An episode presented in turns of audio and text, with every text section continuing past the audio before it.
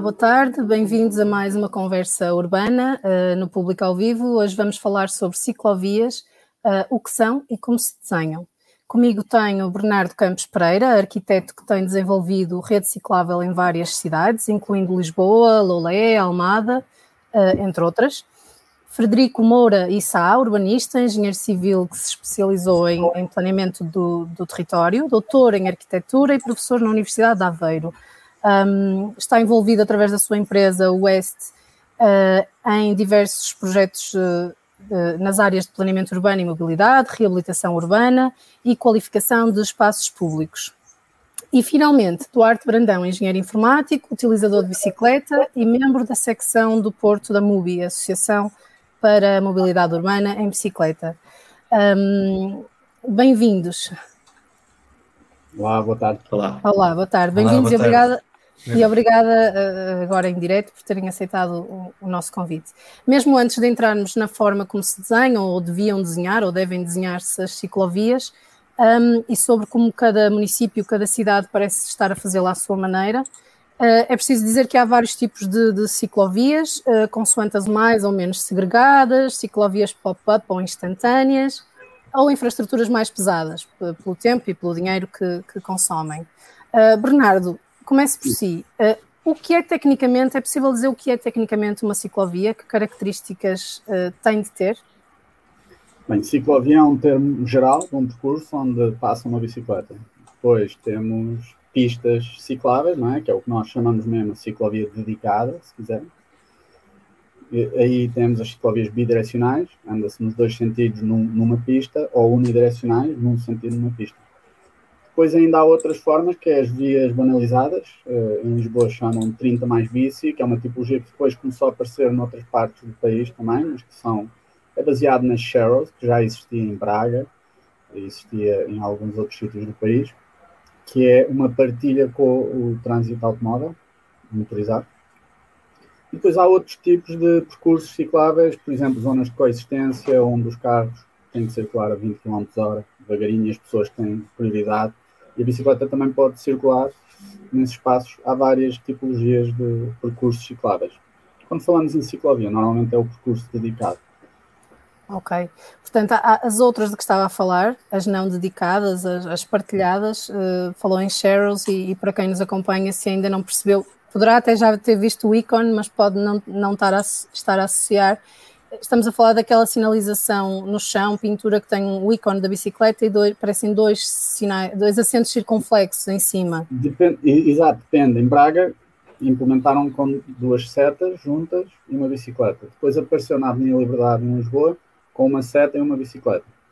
Depois apareceram várias modalidades por vários sítios do país. Uh, a partir de 2016, em Lisboa, começaram a marcar uma velocidade com um símbolo velocidade, 30 ou 20, e uma seta e a bicicleta com uma linha no meio, okay. em cor verde, que depois viu-se replicada, cor encarnada, em Oeiras, não sei como, por isso isto depois vai mas, mas, estamos a falar eh, as tais Cheryls ou, ou Sim, ruas Cheryl, amigáveis para bicicletas.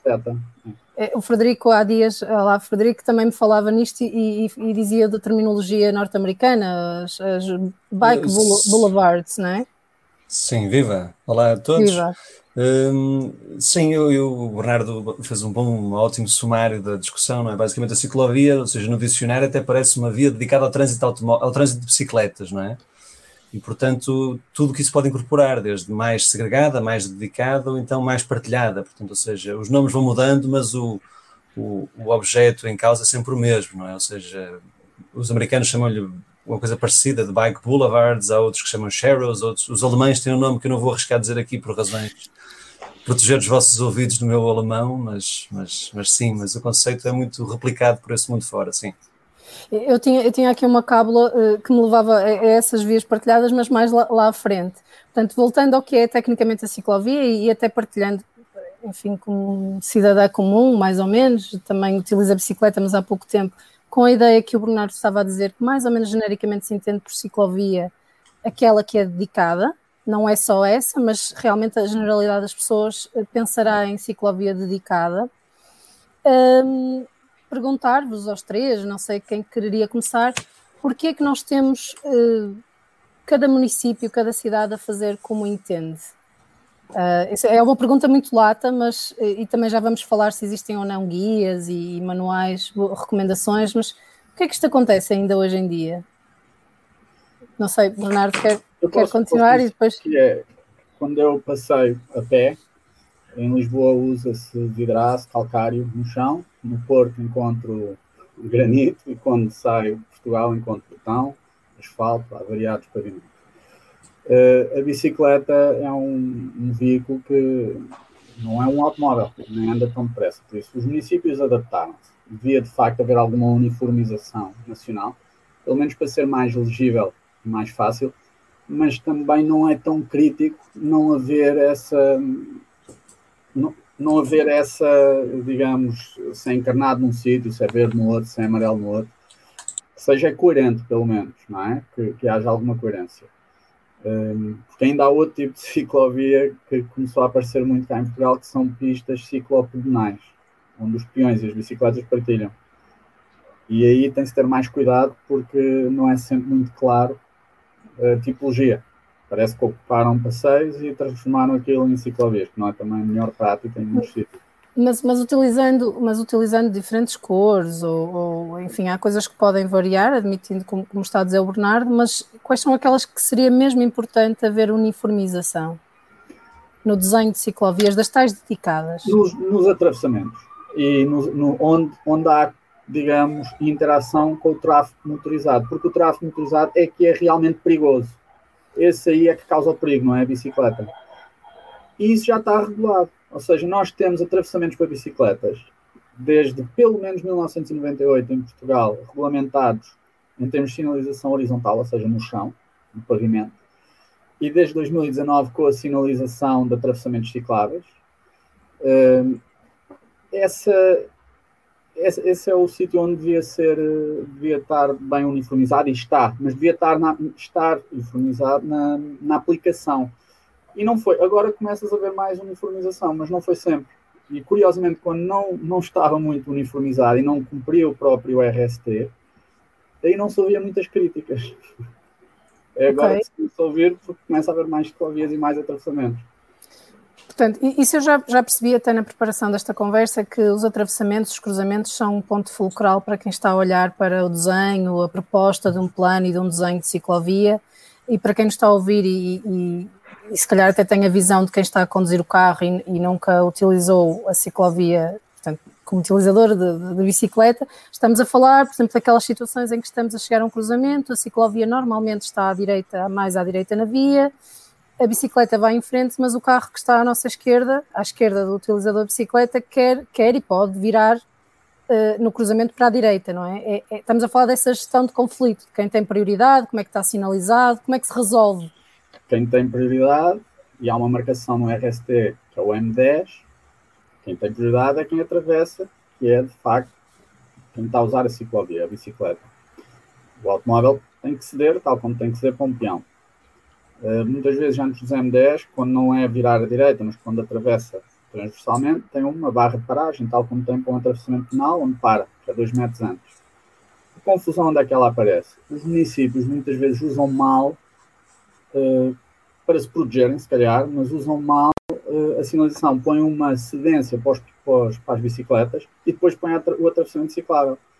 E isso não, não faz sentido, ou seja, a bicicleta não deve haver essa cedência para a bicicleta, só se houver um semáforo. Se houver um semáforo, há uma barra de paragem, tal como há para os automóveis, para, para, para os veículos motorizados, para parar no semáforo mas se não há mais nada, não é preciso haver essa marcação no percurso da bicicleta. Frederico, eu sei que, que tem uma visão, ou seja, nem, nem, tudo é pintar ou sinalizar, não é? Há outras medidas que podem ajudar aqui a tirar o conflito dos cruzamentos. Há dias falávamos de, acho que não estou a confundir, medidas uhum. da calmia de tráfego, Sim. o antes de chegar ao cruzamento e ao problema, não é? Sim, é, basicamente eu acho que a discussão que está em cima da mesa sempre é como integrar a bicicleta meio urbano, é sempre a nossa pergunta-chave.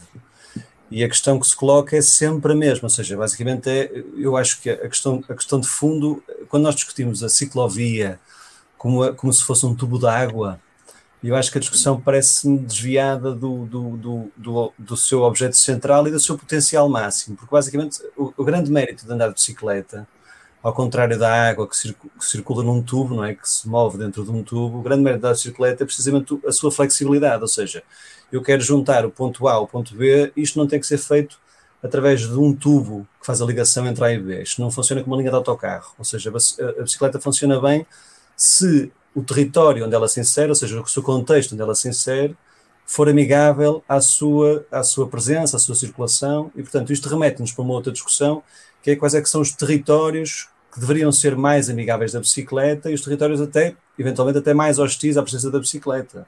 Portanto, a discussão, a discussão que nós iniciamos outro dia, que, hoje, eu, que, que a Ana Sim. estava aqui a perguntar para recuperar, é um bocadinho essa, era, de facto, olhando para o nosso território, faz sentido, na, na, na minha leitura, que os centros das cidades se posicionem como um territórios amigáveis à circulação em bicicleta. O que é que isso significa? Significa, do ponto de vista da sua procura, significa nós conseguimos balizar a velocidade máxima, o volume de tráfego máximo e o tipo de utilizadores, ou seja, o peso do utilizador, se é veículo pesado ou não é veículo pesado, e em função disso depois determinarmos se a, se a pista para, para o ciclista circular é mais segregada ou menos segregada. A, a tal visão de rede ciclável, não é? Sim, ou seja, basicamente ao contrário, o que, o que eu gostaria de, de, de, trazer à discussão era muito esta ideia de, ao contrário de discutirmos a ciclovia, interessa muito discutir as redes cicláveis, porque eu acho que é esse o grande mérito que a, ciclovia, que a bicicleta pode trazer na qualificação do espaço urbano. Ou seja, eu acho que a, a, bicicleta, se nós, em vez de concebermos uma ciclovia a ligar à A a B, concebermos uma rede ciclável que serve um determinado território, uma determinada bacia territorial, aí sim o desafio passa pela qualificação do espaço público, pela humanização do espaço, e é esse, eu diria que é a grande conquista deste, desta nova forma de olhar para a cidade é o resultado, é a humanização do espaço, ou seja, a bicicleta parece-me um excelente cavalo de Troia, mas depois a gente pode, pode explorar isso. Não, sim, sim, eu, eu, já, eu já leí e sei que ia mesmo fazer essa apresentação, que o Frederico tem uma visão muito crítica do debate tal qual se coloca hoje em dia, ou seja, a ciclovia, o tal, até com, com a tal... Um, analogia, uh, metáfora de, do tubo d'água. Mas antes disso, e, e voltando ao desenho, uh, e até antes de uma pergunta, não é uma provocação, uma pergunta ao Bernardo sobre uh, a polémica mais acesa, digamos, em Lisboa, da, da, da ciclovia de Almirante Reis, queria perguntar-vos ainda sobre o desenho de, de, ciclovias, ou rede ciclável, porque também lá devia uhum. estar.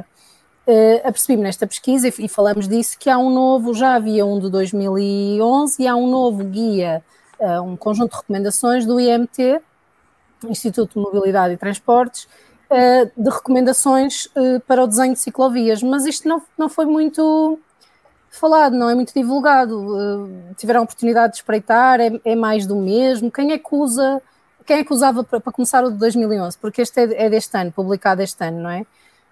e, e, assinado, portanto, da, da autoria do LENEC, do Laboratório Nacional de Engenharia Civil. Uh, o anterior guia era do IMTT, ainda, 2011. E o que é que os municípios usam isto? Que tipo de recomendações eram? Eram certas? Eram. Que é assim o mais próximo que temos de um manual nacional, certo? Corrijam-me se estiver errado. São as recomendações. Uh, o do IMTT uh, eh, são recomendações, foram as primeiras que tivemos, assim, mais abrangentes, mas são recomendações, não é tecnicamente muito pormenorizado, tem, tem alguns pormenores, mas não muitos este último do NEC foi buscar informações a esse e foi buscar a manuais mais antigos que esse referiu também. Entretanto, o que se usa mais, eh, as cidades desenvolveram os seus próprios manuais, em muitos casos. Um, Lisboa desenvolveu um manual, um manual de, de, desenho de rua, que este do NEC foi buscar algumas coisas a esse, do estacionamento. Já nos Estados Unidos tinha acontecido isso porque hum, as cidades mais progressistas foram desenvolvendo um manual que é o NACT, baseado nos manuais holandeses, na CRR belga, no francês da Cerema. E cá os, os técnicos têm usado esses também. Temos usado o, o da NAC, o, o, o Crow holandês, saiu em 2020, a última edição. Ou seja, como está a dizer é que nós, nós portugueses, os municípios, as entidades que, que desenham e depois implementam, um, têm olhado mais para esses manuais lá fora, não olhavam tanto para este conjunto de recomendações. Também, o, o de 2011 eu acho que toda a gente fazia referência a esse. Okay. O, 2000, o, o do NEC não trouxe nada muito novo e até foi buscar elementos que já, elementos mais atuais que, que estavam a ser utilizados. Um, Depois, há recomendações uh, básicas, o que falta é de facto uma coordenação nacional, mas essa coordenação devia ser por utilizadores. Na maior parte dos países que têm esse tipo de coordenações, uh, coloca pessoas que usam a bicicleta e que projetam a fazer esse trabalho. Estou a pensar no caso da Irlanda, que é um país que também não tinha grande trabalho feito há aproximadamente oito anos, meteram lá como coordenador nacional das políticas e do planeamento para as bicicletas um ativista da bicicleta. Que, aliás, esteve cá em Lisboa em 2012. Ok. Um, haver uma coordenação nacional e cá não há. Em Portugal não existe. E, e, e, que, e que reunisse os contributos de vários, de, de vários uh, interessados e envolvidos nesta matéria, não é? é Do... E trabalham transversalmente também com outros países, porque isto é uma área uh, que vai desenvolvendo, ela vai evoluindo, como todas, e está cada vez. Uh, to, todos os anos estamos a aprender mais. E, e há novas infraestruturas e, e, conhecimentos que se vai avançando. Duarte, um, trazê-lo para, para, a discussão. Peço desculpa, boa tarde. Olá. Uh, aqui, uh, por falar em ativista, em utilizador da bicicleta, em trazer quem utiliza e outros contributos também, arquitetos, urbanistas, uh, engenheiros, a, a MUBI foi ouvi, é ouvida neste tipo de processo? Normalmente, a MUBI, como associação que representa utilizadores de bicicleta, tem a recordação. Eu não, eu não posso falar pelas, out pelas outras secções locais, mas pelo menos aqui na secção do Porto não temos muita, muita, muito dizer na, no percurso, nem, nem depois também temos dificuldade em uh, sugerir melhorias, ou seja, mesmo que identifiquemos um ponto de conflito ou uma solução melhor uh, em, em um percurso particular ou sei lá, porque tem uma rampa que é muito íngreme, então tem que se abrandar ou assim. Não, é, é, difícil comunicar isso a quem faz a ciclovia, quem mantém a ciclovia. Quando diz não temos muito a dizer, não é tanto não têm a dizer, é não são chamados, é isso que quer dizer. Sim, é? sim, sim. Neste a... caso, a, a, sentimos que quem desenha as ciclovias não tem em conta os outros utilizadores, não só a MUBI, não é? Que é uma associação, mas procurar envolver mais uh, utilizadores e até moradores do, das zonas por onde essa ciclovia poderá passar, mas, mas também acho que é muito importante, uh, como o Frederico disse, antes de falar da ciclovia, falar da rede, porque é isso que realmente traz pessoas para para andar de bicicleta e, e conseguimos mais facilmente nos deslocar na cidade. Já vamos falar da rede e, e até podemos usar exemplos do, da rede do Porto e da rede de Lisboa, se podemos chamar assim no caso do Porto, mas já lá vamos. Eu queria só mesmo perguntar ao Bernardo, e porque o Bernardo não disse isso na minha apresentação, mas reside em Lisboa também. Um, uh, eh, o que é que Porquê que é tão polémica? O que é que é esta questão que, de amor-ódio na, na, ciclovia Almirante Reis? Que é uma ciclovia que, curiosamente, também nasceu depois de um, de um processo de orçamento participativo, portanto, uma proposta que parte da, dos municípios, não é? Como é que depois é tão. Eh, já vai em dois desenhos, um, foi feita, agora o, novo Presidente de Câmara diz que vai, portanto, retirá-la, não é? Eliminá-la. E, e, também se puder relacionar com esta questão das, das ciclovias pop-up ou instantâneas, que eu sei que prefere o termo, mas pronto, pop-up. O que é que acontece ali? Para, para quem está de fora e até fora da cidade perceber. A ciclovia da Almirante Reis é uma ciclovia que já consta nos planos cicláveis de Lisboa, eh, pelo menos desde 2008, 2009. Pelo menos, porque houve um plano anterior, onde já não me recordo se aparecia lá ou não. Ou seja, é um elemento que foi planeado. Em 2014 houve um orçamento participativo e os cidadãos votaram, foi um dos vencedores, para uma ciclovia, um eixo, Avenida de Roma, Guerra, Praça de Londres, Guerra Junqueiro, Almirante Reis. É um dos melhores caminhos, mais planos e mais direto, entre uma série de bairros, Alvalade, Arieiro, Arroios, eh, uma série de, de bairros da cidade, até ao centro histórico, até à Praça da Figueira, Martim Ministro, por isso serve muita população. O que aconteceu foi esse, esse projeto sempre foi um projeto complicado de implementar, tem muitas restrições nas laterais, há bolsas de estacionamento, cargas, descargas, paragens de autocarro, bocas de metro, é muito complicado, exige obra muito complicada que às vezes não é viável conseguir fazer. As ciclovias instantâneas é uma, um, uma tipologia, se quisermos chamá-lo assim, não é tipologia, é uma maneira de abordar a implementação de ciclovias que já foi utilizada em, em, Portugal há muito tempo. Muito antes da Covid, temos ciclovias com características muito parecidas. E não só em Lisboa. Na Mortosa temos a, a Nacional 109-5, acho eu que é, são autenticamente ciclovias uh, instantâneas. Balizadores, pintura, atravessamentos, e funciona muito bem. Funciona até melhor do que algumas ciclovias feitas com obra física e mais caras. Almirante Reis uh, foi uh, colocada em 2020, junho de 2020. A vantagem destas ciclovias é que é uma obra muito rápida e barata, vai-se ajustando, então decidiram ajustar. Uh, primeiro era bidirecional num canal, fez duas unidirecionais, mas um bocadinho Esse mais. Esse é o tal segundo desenho, é o ajuste. É o segundo desenho que foi, se não me engano, em março ou abril deste ano. Mas que estamos a falar em pequenas obras, são obras mais baratas do que muitos do, daqueles desvios rodoviários que são feitos durante obras rodoviárias. São... Mas, é, mas, ainda assim, e voltando atrás, como descreve uma avenida com muitos constrangimentos e conflitos, vá, e, e circunstâncias não, não a é resolver. É ele tem constrangimentos físicos. Uma boca de metro, okay. eu não consigo deslocá-la de um lado para o outro. É muito complicado, não é? Mas estas Agora, ciclovias nascem, nascem, são mais rápidas a nascer, mais baratas, funcionais em certa medida, mas não é suposto ficarem estáticas, depois vão sendo ajustadas. Elas são, eh, vamos ver, as ciclovias instantâneas podem ser ajustadas, como esta foi, e como foram em, em vários locais. Foi ajustado para permitir um autocarro parar, uma ambulância poder entrar e sair por um, uma, uma roda na ciclovia. Mas temos que lembrar que Almirante Reis, e há vídeos, há um vídeo da Assunção Cristas em campanha uh, em 2017, parada, onde ela diz: Estou aqui no meio da semana, nem é hora de ponta, e consigo andar 20 metros em 5 minutos. E está parada num carro, Ali não passa nenhuma ambulância, não passa carro de bombeiros, não passa ninguém. Hoje em dia passa. Hoje em dia temos essa alternativa.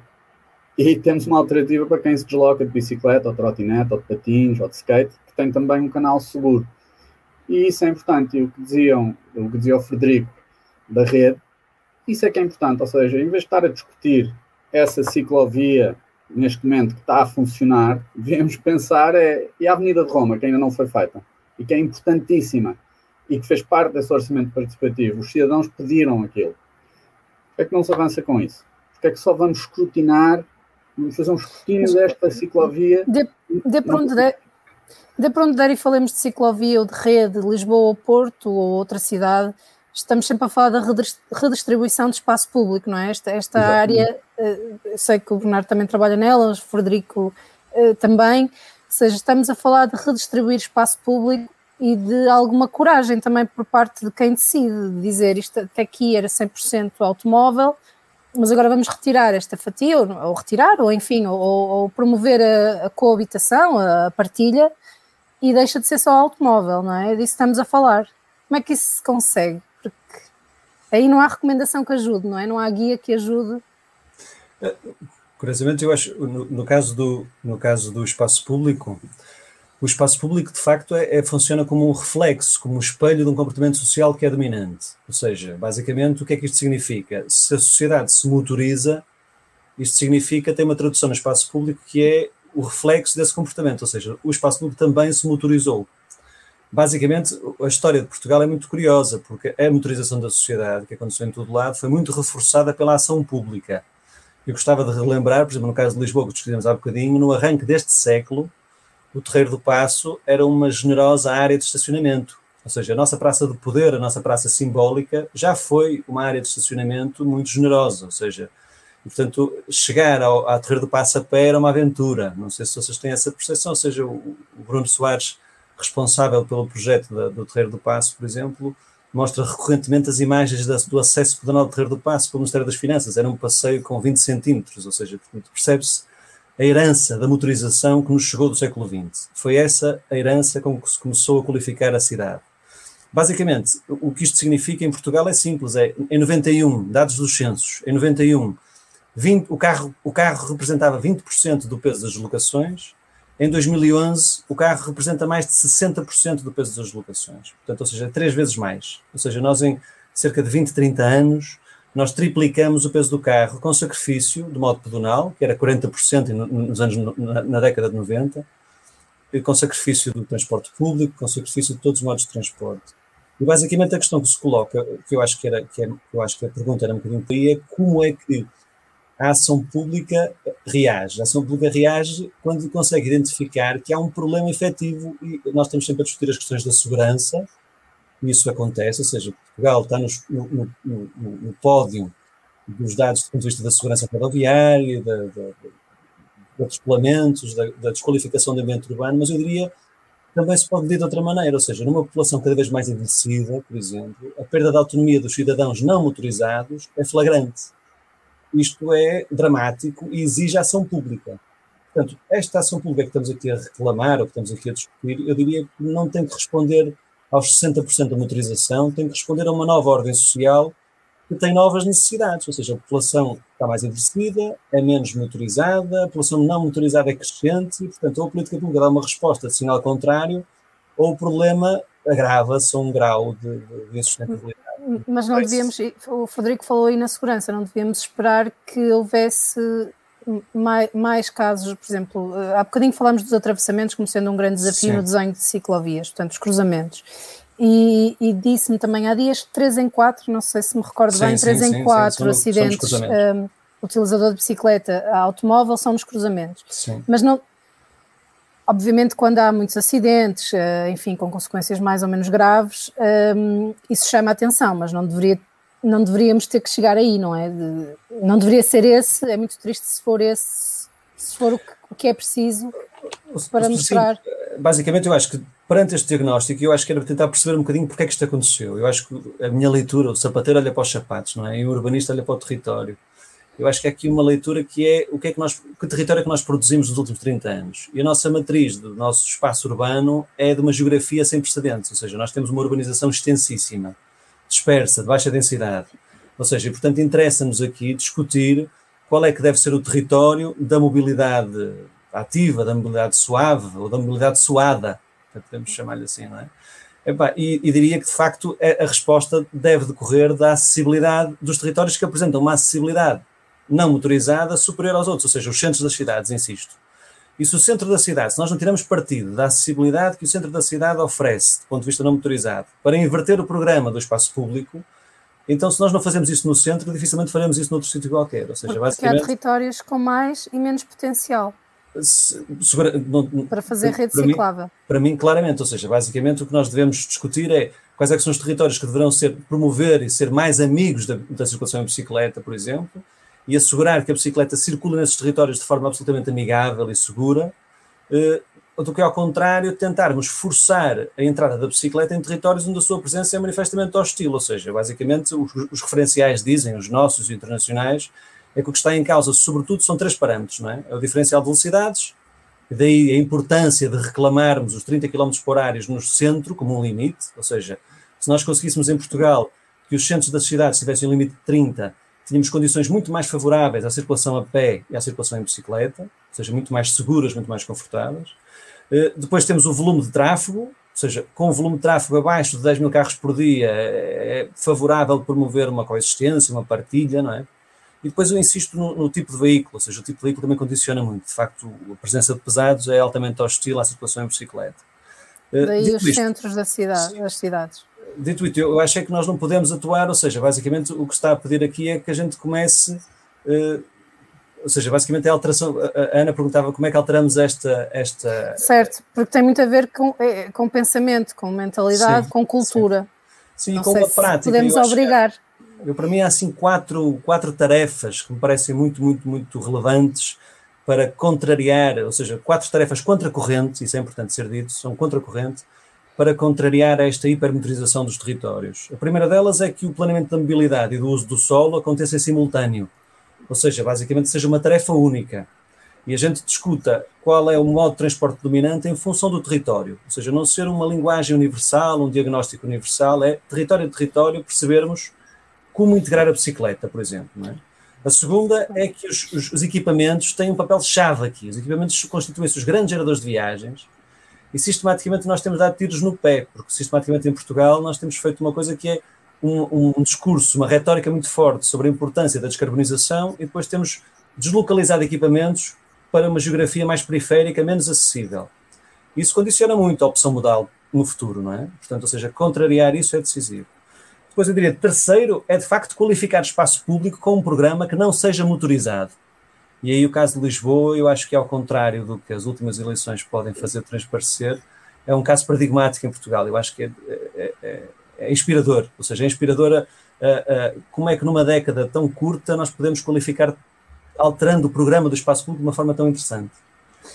E por Está fim, a falar do que passou. Sim, Só para ficar sim, claro. sim, sim, sim, sim. Da última Mas por fim, eu acho que a última nota, e, e calo-me, é que de facto eu acho que a grande, o grande desafio, se isto é uma ação em contraciclo e uma ação em contracorrente, então a única forma de a afirmar é envolvendo a comunidade, porque de facto não há outra forma de nós mobilizarmos uma transformação e uma transição de programa, de programa de espaço público, se estivermos eh, completamente à margem de, tudo que é comunidade de, de, ciclistas, de tudo que são escolas, de tudo que são os encarregados de educação, ou seja, basicamente exige uma operação concertada e é isso chama-se política pública, não tem outro nome. Sim, há bocadinho falávamos, eu tinha aqui duas notas só para não perder e já ia perguntar ao, ao Duarte sobre esta questão dos 30 km hora, porque eu sei que há uma proposta da MUBI do ano passado, eh, mas antes, antes disso, há bocadinho falávamos da, do tal manual do, do IMT, este manual era, estava inscrito eh, entre as 150 51, se não estou em erro, medidas previstas na Estratégia Nacional para a Mobilidade Ativa Ciclável. Portanto, com a atual crise política, não sei como fica um trabalho desse género, mas uh, um trabalho como esse, mas estava, estava inscrito nessa. Mas curiosamente, em maio deste ano, o, o secretário de Estado da Mobilidade deu uma entrevista ao, ao nosso jornal, ao público, em que, em que falava ainda deste manual como estando em elaboração e ele aparentemente está assinado já do ano passado. Portanto, também haveria aí algum trabalho nos segredos de deuses ou que ainda não estava. Ah, mas pronto, para dizer que este estava inscrito nessa. quando falamos de políticas públicas, mas não sei como ficará Sim. esta estratégia. Como fica com, com um governo de outra cor, por exemplo? Como é, como é que trabalhos destes ficam ou são possíveis? Eu penso, lá está, como essas estratégias são há 10 anos, o ciclo, estão independentes do ciclo político, a não ser que sejam ativamente uh, terminadas, não é? Uh, o problema que também a Movi já apontou é que, embora o governo tenha, tenha criado essa iniciativa, os fundos e, eh, e essa iniciativa ainda não, não têm gente para, para trabalhar. Okay. Então estão, ela existe, mas está congelada. Eu sei que pelo menos um, um, dos parâmetros que era dentro desta estratégia havia a estratégia para a mobilidade pedonal estava atrasada já cerca de um ano.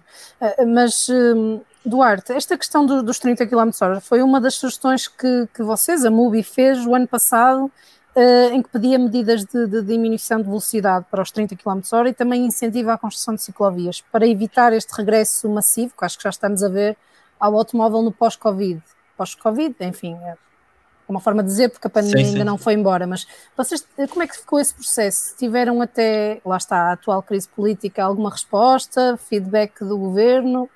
Eh, sim, nós continuamos com, com esse tipo de medidas, até para estas autárquicas apresentamos um, o, o Manifesto Cidades Vivas, que entre, entre eh, entre várias medidas. Uma delas é essa e também medidas que incentivem o, a deslocação ativa na cidade, quer seja a pé, quer seja de bicicleta, e, e essa recuperação do espaço público e a melhoria dos transportes públicos para que cons consigamos reclamar esse espaço ao carro e possa ser usado para, para outras coisas. Mas até que, outras. Mas que feedback tiveram? Eu não estou envolvido com. Eu okay. só pertenço à, à secção do Porto, Porto. não okay. à secção nacional. Onde já percebi que não, não é muita a abertura para, para essas reivindicações ou para redesenhar ou para. Não é? Que está, intuía há bocadinho na sua resposta. No caso sim, do Porto. Sim, sim. Por exemplo, no Porto, uh, o ano passado foram anunciados. Uh, novos, uh, 35 novos quilómetros para a rede de e realmente fazer uma rede de ciclovias não um, eh, eh, este percurso AB que existe atualmente só, e, mas desses 35 km, e o prazo era até o final do ano passado, até o final de 2020, desses 35 km, só 8, cerca de 8 ou 9 foram realizados, ou seja, só uma das ciclovias foi realizada, enquanto que faltam muitas mais para criar esse efeito de rede, que é isso que atrai utilizadores. Ok, voltando à questão da, da, da rede uh, e ao Porto em concreto, Frederico, uh, e, e, aquela, e aquela imagem do, do, do tubo d'água uh, do ponto A ao B, e, e, destes, e dos critérios a ter em conta quando se projeta a rede que, de que falamos há dias, portanto, um deles era o ligar pontos de interesse. Uhum. No Porto, estas ciclovias, a rede devia estar a ligar que, que pontos de interesse? Eu insisto um bocadinho, o Porto é um bom caso para discutir esta a importância do território que há bocado eu estava a tentar, eh, de forma uhum. mais genérica e mais abstrata. Eh, Mas podemos concretizar, é útil Ou seja, até. basicamente, eh, no caso, eu acho que o caso do Porto é interessante porquê? Porque o Porto tem uma topografia muito difícil, tem um é centro de um espaço metropolitano em que, de facto, tem uma estrutura, tem uma herança policêntrica, ou seja, não é como a área de Lisboa, funciona de outra maneira, mas curiosamente eu acho que teríamos todo, todo o interesse em conceber a rede ciclável na cidade muito ancorada nas estações de metro, ou seja, se nós conseguíssemos, no caso da cidade do Porto, introduzir o metro como referencial para, em função desse ponto, programar uma bacia amigável para a bicicleta, parecia-me que o resultado seria muito mais eficaz do que o que temos, o que temos feito. Ou seja, basicamente eu acho que o Porto está muito muito, tem há duas, ainda há aqui uma dimensão muito simbólica da, da esta imagem que, que, que estamos a ver aqui, várias, sim, da, neste caso da Foz do Douro, não é? Pronto, da Marginal. Seja, ainda há muito esta ideia da ciclovia pá, sobre o passeio, sobre a rede pedonal, o que é o que é péssimo porque sacrifica o elo mais fraco, ou seja, sacrifica a qualidade da rede pedonal e parece-me que o sinal é, é manifestamente errado do ponto de vista da, do ponto de vista da, da cidade. Eu acho que era muito interessante que nós tirássemos partido do tal diferencial de acessibilidade não motorizada positivo que uma estação de metro introduz e, em função disso, programarmos uma rede. Por exemplo, no Porto apareceu há pouco tempo a ciclovia universitária, não é? Que faz a ligação entre o polo da Asprela e o polo do Campo Alegre.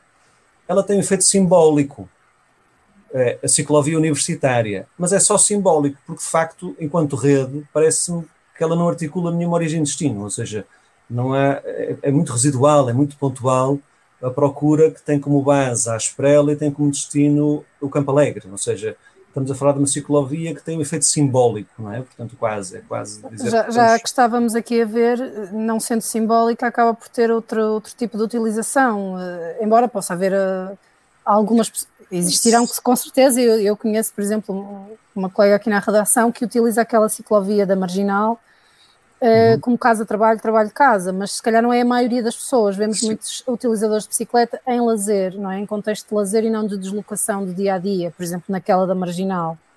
Sim, a questão, a questão é que, insistindo na ideia de que o espaço público é finito, ou seja, que o programa de espaço público está condicionado aos metros quadrados que dedicamos a uma função, epá, o, o que nos preocupa é que, de facto, eh, esses metros quadrados eram dedicados ao peão e é o peão a perder espaço para um novo utilizador que é a bicicleta. Estamos a potenciar um conflito entre peões e ciclistas, pá, que eu diria que não é bom nem para os ciclistas nem para os peões, e de facto quem se mantém à margem desta discussão é o território que é dedicado ao carro, ou seja, portanto, basicamente é, não claro. estamos em nada a contrariar a motorização do território, estamos ao contrário, estamos a perpetuá-la com sacrifício do espaço pedonal, que me parece um, um erro claro é do ponto de vista do programa, não é? Que muitas pessoas uh, que falam sobre esta, esta problemática têm apontado. Portanto, essa questão de fazemos, mas vamos tirar também ao, ao, ainda mais frágil, não é? O mais vulnerável, o utilizador vulnerável. Sobretudo nas um, frentes de água, nas frentes de água, ainda para mais são territórios dedicados, ou seja, a sua vocação é para, para uso fruto pedonal é absolutamente excepcional. Então, introduzir um diferencial de velocidades num calçadão, pá,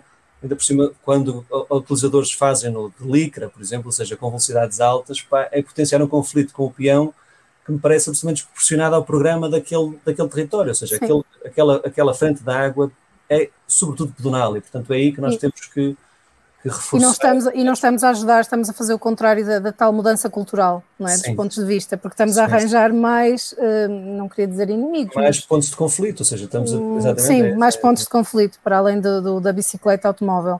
Bernardo, em, Lisboa esta questão de, de, está bem tratada, ou seja, a rede existente liga pontos de interesse? Lisboa uh, fez um esforço enorme para ligar uh, pontos, exatamente, ciclovias como Almirante Reis, foi contestada, não é? ou ciclovias como a Avenida da República, muito contestada quando foi feita. Antes de ser feita, foi contestada. Uh, temos que lembrar que estas ciclovias já estão a produzir. Essa é aquela de 2016. 2016. Falávamos há dias, que também teve assim uh, grande contestação e que hoje ninguém pensaria em. Hoje ninguém, e ocupa 4% do espaço público entre fachadas. 4% do espaço. E resolve ali um problema brutal. É, não é suficiente. Se calhar o problema. Não é? Sim. Mas, ao mesmo tempo, no futuro pode vir a criar outra no outro lado onde estão os lugares de estacionamento, onde devia Se calhar o, o, o, problema da Almirante Reis, agora estou, estou, a usar de alguma ironia, mas é o, o, ir buscar 13 a 14%, como falávamos do espaço, Sim, mas que antes era do automóvel. ver as contas, uh, hum. há, é 13 a 14% se incluirmos o espaço de afastamento e separadores. Mas okay. para a ciclovia são só 11%. O automóvel continua com 55%, exatamente como na Avenida da República. A diferença é depois os utilizadores. Nós passamos a ver pessoas deficientes em triciclos a usar essas ciclovias, passamos a ver crianças, eh, passamos a ver famílias, passamos a ver mais mulheres. Eu tenho uns dados curiosos. aqui, aqui acho que estamos a ver outra, na verdade, mas, mas sim, acho que estamos a ver do que Dávila, mas. Eh, sim. sim e os, as, as, imagens que estão a passar aqui da Almirante Reis são todas a versão inicial. Ela agora é, está um era... bocadinho diferente. Okay. Mas a Avenida da República. Fica-se repara, era o que tínhamos, mas fica. A Avenida da República em 2009, eu, eu, faço contagens em movimento desde 2009, em dois eixos muito importantes, entre Passo de Arcos e o Terreiro do Passo, e Terreiro do Passo e Quinta das Conchas, em Lisboa. Em 2009, na Avenida da República passavam 4 bicicletas por hora. Okay. Atualmente, a média são 308 bicicletas por hora. Pois. E a hora do almoço, 500 bicicletas por hora.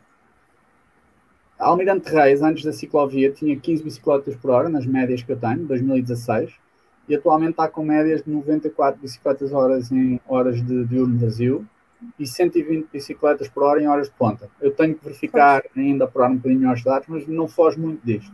Ok. Ainda Isto assim é um impacto fora, não só nestas avenidas, mas é o tal impacto de rede onde no próprio eixo de Passo de Arcos, Terreiro do Passo, Terreiro do Passo, Quinto das Conchas, que em 2009 também era, 24, era 4 bicicletas por hora, atualmente temos 97 nas médias.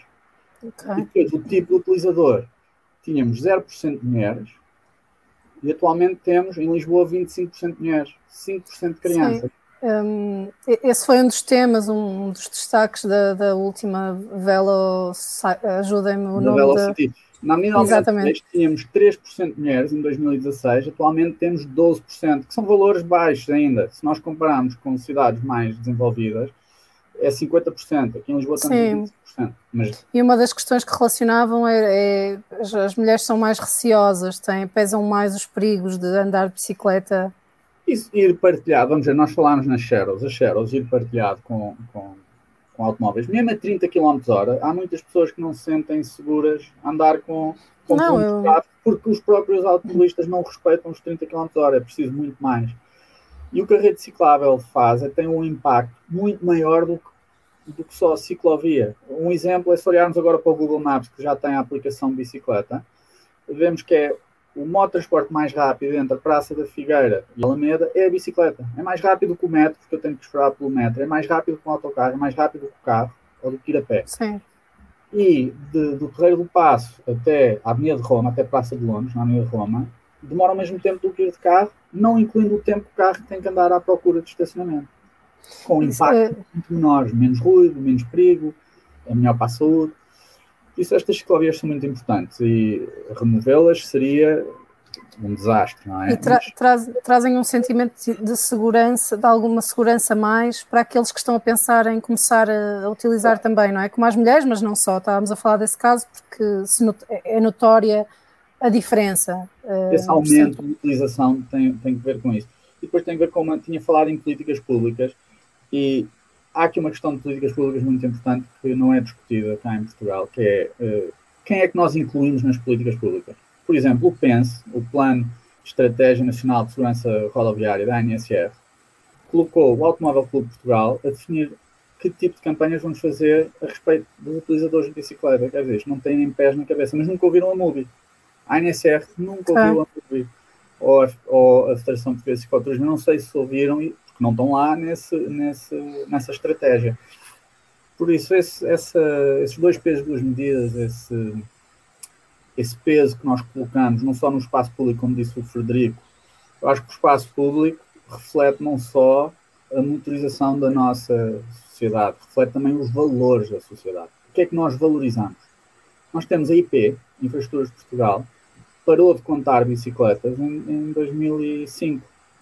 Nós tínhamos 40% de locações em estradas nacionais em bicicleta, parou em 2005. E, e o utilizador de bicicleta está, a bicicleta, aliás, está equiparada ao, ao veículo motorizado, não é? No, no código da estrada desde 2014, se não estou em erro. Desde 2013 tem, ele, ele está equiparado e tem uma série de medidas, inclusive de cuidado, não é? Certo. Eh, agora, era bom. E também tem as várias regras do Código da Estrada que tem que observar o utilizador de bicicleta, não é? Sim, mas era bom era que a polícia, eh, as, as entidades de fiscalização, fiscalizassem quem cria o perigo. Ou seja, nós todos os anos temos 500, 600 mortos, não são por bicicleta. Temos que ver a quem é que está a criar, quem é que está a matar essas pessoas, a ferir. E, e a polícia devia fiscalizar razias, uh, incumprimentos Sim, a questão da segurança como a questão de obstáculos, carros parados em cima da, da ciclovia. Ou do passeio. Hum. Ou do passeio. Que é muito sim. comum e é, é péssimo. Que é outra situação de algum perigo é quando o utilizador de bicicleta tem que se desviar uh, da ciclovia para as faixas mais à esquerda porque tem um obstáculo, normalmente um carro estacionado, não é? E essa manobra, enfim, uh, eu, por exemplo, faço com muito cuidado, paro e fico ali imenso tempo à espera de poder ir para a via do, do automóvel. Um... Sim. curiosamente, eu acho que a própria, a própria concepção da rede, nós eh, temos eh, brincando um bocadinho, ou seja, aquela ideia que nós temos de ter um canal dedicado que dá muita segurança, ou seja, se ele está permanentemente a ser ameaçado pelo estacionamento da segunda fila, por exemplo, na verdade, essa segurança nem aparente é, no, no, no, sentido em que está permanentemente a expor o ciclista a uma viragem à esquerda, que é uma manobra muito perigosa. E depois chegamos ao cruzamento, e sistematicamente o que temos em Portugal, em ambiente urbano, é que, não sei, curiosamente o IMT não, não aponta isso no manual já em 2011, mas a verdade é que a prática pá, insiste em, em mantê-lo, que é temos aquele traço, ou seja, estamos em, ciclovia dedicada ao longo do troço da rede chegamos ao cruzamento e aparece um tracejado, que é basicamente como quem diz ao ciclista boa sorte.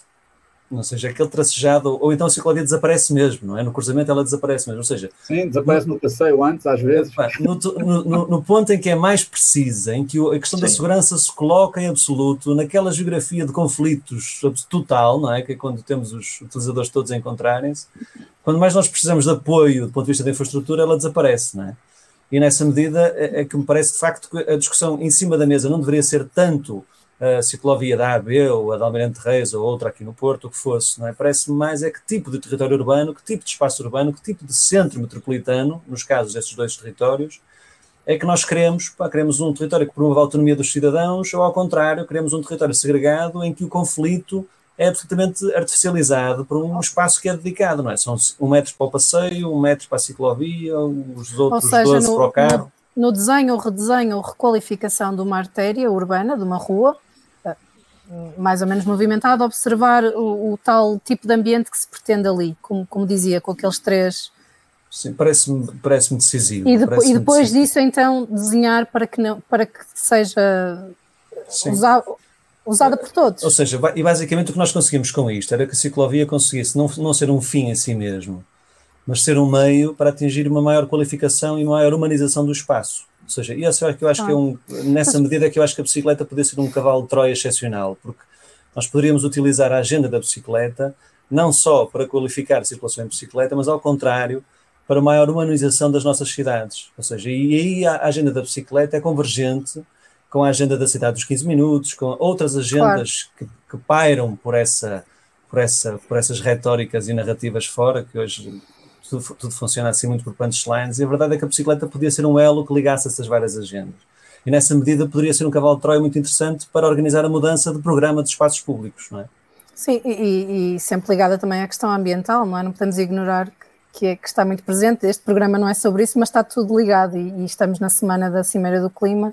Embora os, os, números, por exemplo, que o Bernardo trouxe há bocadinho da contagem de bicicletas uh, naquelas, naquelas duas infraestruturas um, são impressionantes, pelo menos para mim não conhecia, mas ao mesmo tempo são um pequeno nada, não é? Uma gota, porque temos um problema muito grande em mãos. Que, no caso de Lisboa, município de Lisboa, houve de facto um decréscimo da dependência no automóvel, ao contrário da área metropolitana, onde isso não aconteceu, porque não há falta okay. reciclável.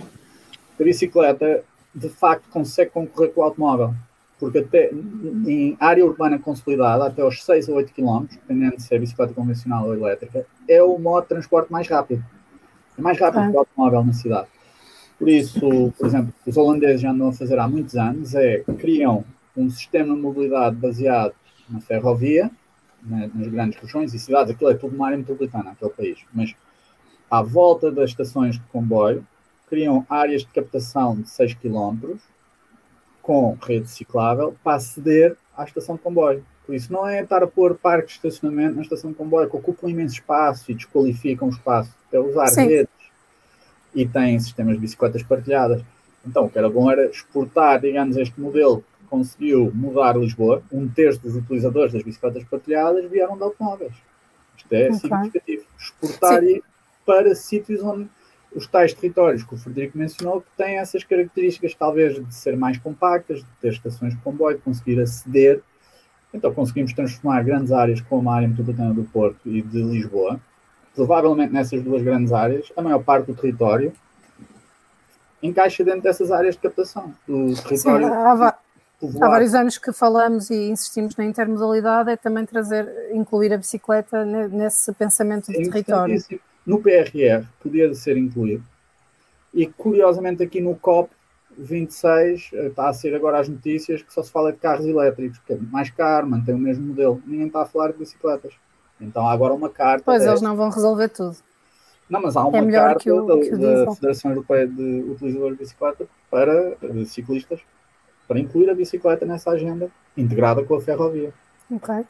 Ainda sobre esta questão, eh, nós falamos da, da coordenação nacional, de, de, de, um trabalho como este do, do IMT poder envolver mais gente, mas ao nível dos municípios, porque estávamos a falar de, de, pensar a artéria como um todo para todos os que utilizam, dependendo de cada, do ambiente urbano que se quer criar. Falávamos ainda agora.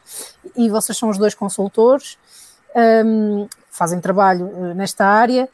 Um, os municípios têm pessoas com esta sensibilidade a trabalhar estas questões do desenho de rua tem técnicos e esquias técnicas tem alguns. Uh, Lisboa tem muitos e bons técnicos, mas vi em Almada, em Olé, em vários sítios. Uh, o que acontece, mesmo municípios que têm, uh, têm, têm este, esta capacidade, às vezes os decisores não demonstram essa capacidade. Okay. Ou seja, mesmo ao lado de Lisboa temos um município que está a construir duas duas vias rápidas para despejar na cidade. Vão custar imenso dinheiro e não estão a fazer quase rede ciclável nenhuma, não é? Qual, Mas, qual, é, Bernardo, para quem está assim mais longe com é eu? O Conselho de Oeiras, que está a fazer uma VLS muito contestada pela população, okay. via longitudinal sul, paralela à autostrada A5 e outra a norte, eh, fazer outra via rápida, autêntica, a despejar às portas de, de Lisboa. Estão a alimentar este, pelo preço do que seria uma rede, cada uma destas seria uma rede ciclável para o Conselho de Oeiras e de Cascais juntos, não é?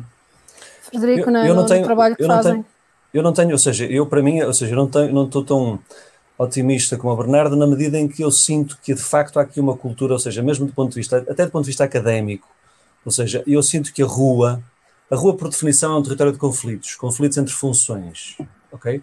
E portanto, curiosamente, e, e sendo uma rua sendo esta a definição de rua mais interessante para mim do ponto de vista funcional, curiosamente ela está órfã de escola. Ou seja, se nós entendermos a rua como objeto de estudo, na verdade nós temos os, a estrada a ser muito trabalhada e muito explorada do ponto de vista da investigação, do ponto de vista da, da, da formação, das, das disciplinas de engenharia, de vias de comunicação, temos uh, tudo que está para dentro do lote, ou seja, tudo que não é espaço público também muito trabalhado por disciplinas como arquitetura, e a rua, que é este território que, por definição, é um território onde as funções que em conflito se sobrepõem, é um território que está órfão de escola, ou seja, nessa medida, parece-me de facto que é, é muito difícil uh, uh, conseguir entender como é que nós conseguimos projetar uma rua de uma forma diferente de uma estrada, ou seja, se a própria nossa formação de base não explora.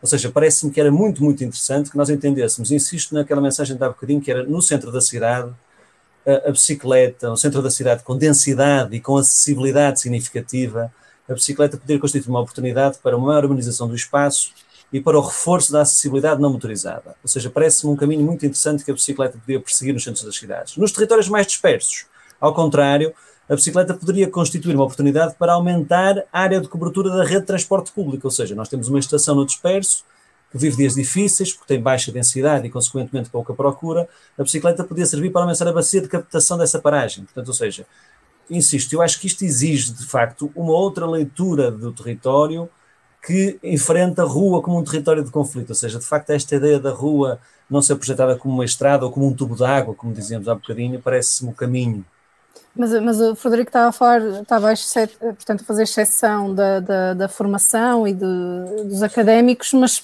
eu tenho ideia, por exemplo, nos cursos de engenharia, nas vias de comunicação, é assim que se chama, não sei. Sim. Uh, falam da rua, desenham a rua, aprendem, uh, ou é a estrada, ou é a estrada. Eu costumo falar dos cursos de engenharia todos, porque não conheço todos, mas de claro. facto o, o programas por curiosidade, tenho ido perseguir, ou seja, de facto, as vias de comunicação, quando se fala em vias de comunicação, estamos a falar de projetos de estradas, projetos de vias de grande capacidade, e curiosamente são vias, sempre que falamos em vias em capacidade, estamos a falar de tráfego automóvel.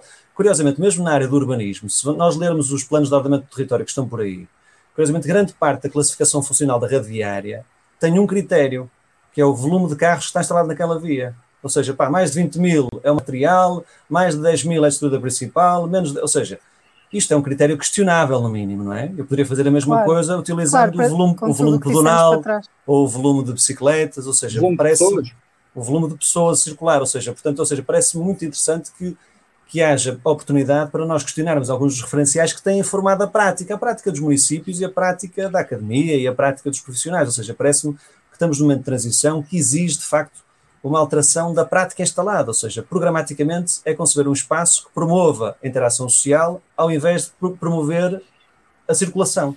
A claro. rua é, sobretudo, o motor de interação social. Não pode ser entendida como um tubo de água que tem o objetivo de fazer circular a água, não é?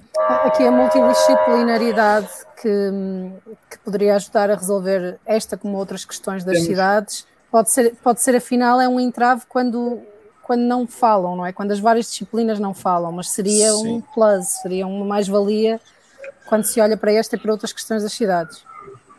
Seguramente, ou seja, parece-me aí era um bocadinho a ideia do, da política de mobilidade e da política do uso do solo serem entendidas como uma tarefa única pelos municípios, ou seja, eu não posso ter duas divisões, duas divisões é o mínimo, porque olho para os nossos municípios, a nossa estrutura municipal é fértil em gerar divisões que, que que não dialogam, não é? Que não interagem, não é? Certo. Portanto, desde quando, a divisão de trânsito, à divisão de obras públicas, à divisão do planeamento, à divisão da gestão urbanística, e de facto assim é difícil eu conseguir ter uma, uma política integrada, uma visão e um objetivo comum que é a qualificação do espaço público.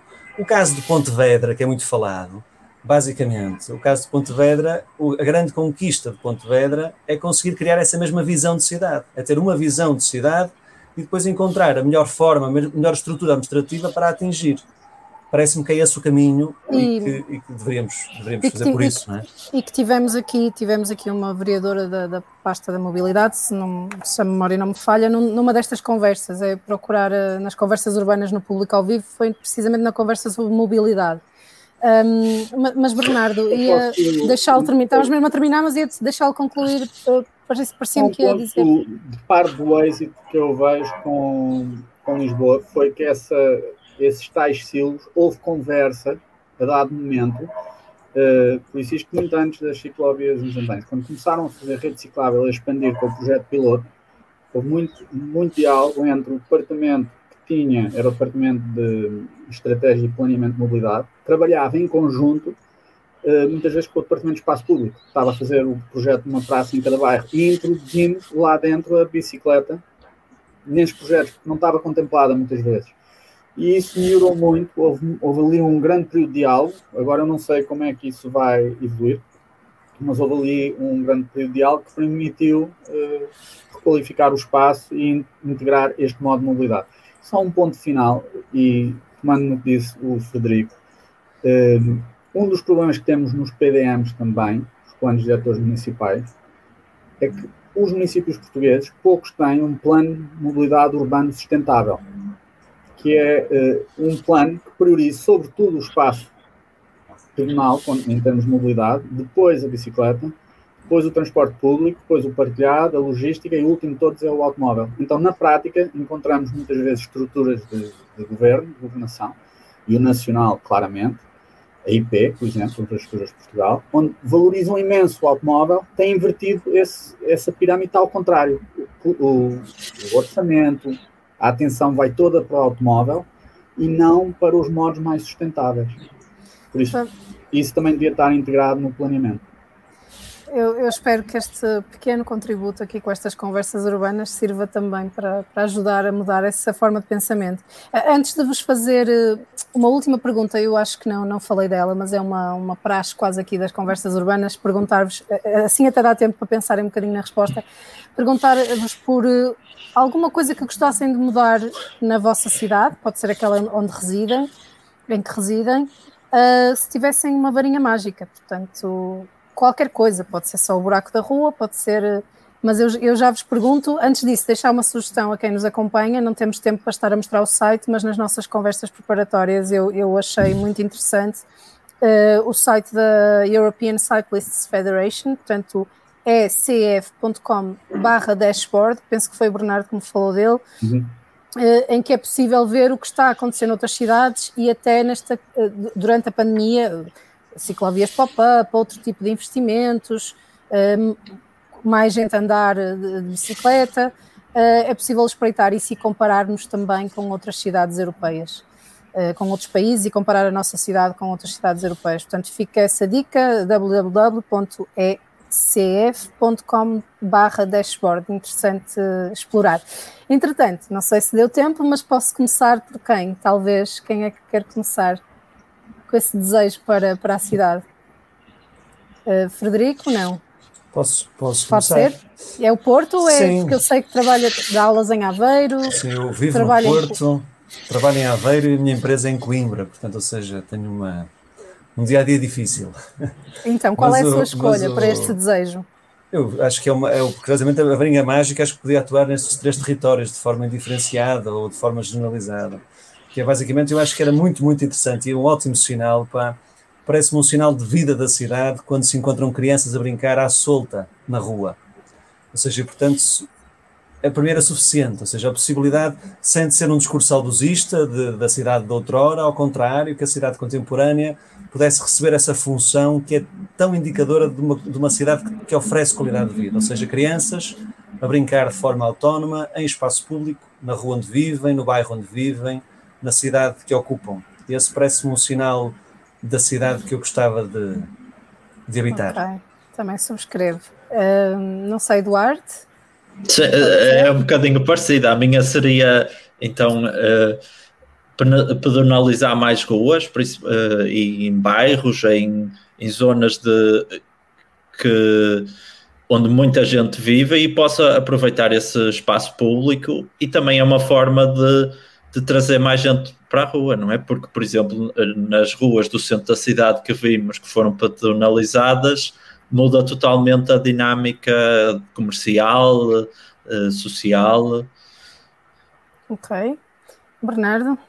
Pois a minha está relacionada com as outras duas porque teria esse impacto, que era se nós conseguíssemos reduzir metade uh, a presença do automóvel para metade. Por isso, metade do espaço público, metade das locações atuais. Por isso, na área metropolitana de Lisboa, 59% das locações são de automóvel, metade. 28%, 29%. Ok. Um, Estão todas ligadas, se calhar a sua um bocadinho mais ambiciosa por sim. tudo o que já vimos e o tal pensamento, não é? Dominante. Isso não tínhamos ainda metade, mas a Avenida da República com 50% do espaço para carro no, no máximo. Já seria um ganho, ainda ganhávamos mais do que temos agora. Ok. Obrigada aos três por terem aceitado o convite, por esta belíssima conversa. As conversas urbanas acontecem de 15 em 15 dias, portanto, hoje excepcionalmente foi à terça-feira, mas costumam ser à segunda-feira, e daqui a 15 dias estará cá o David Pontes com um outro tema sobre as nossas urbes. Obrigada, boa tarde.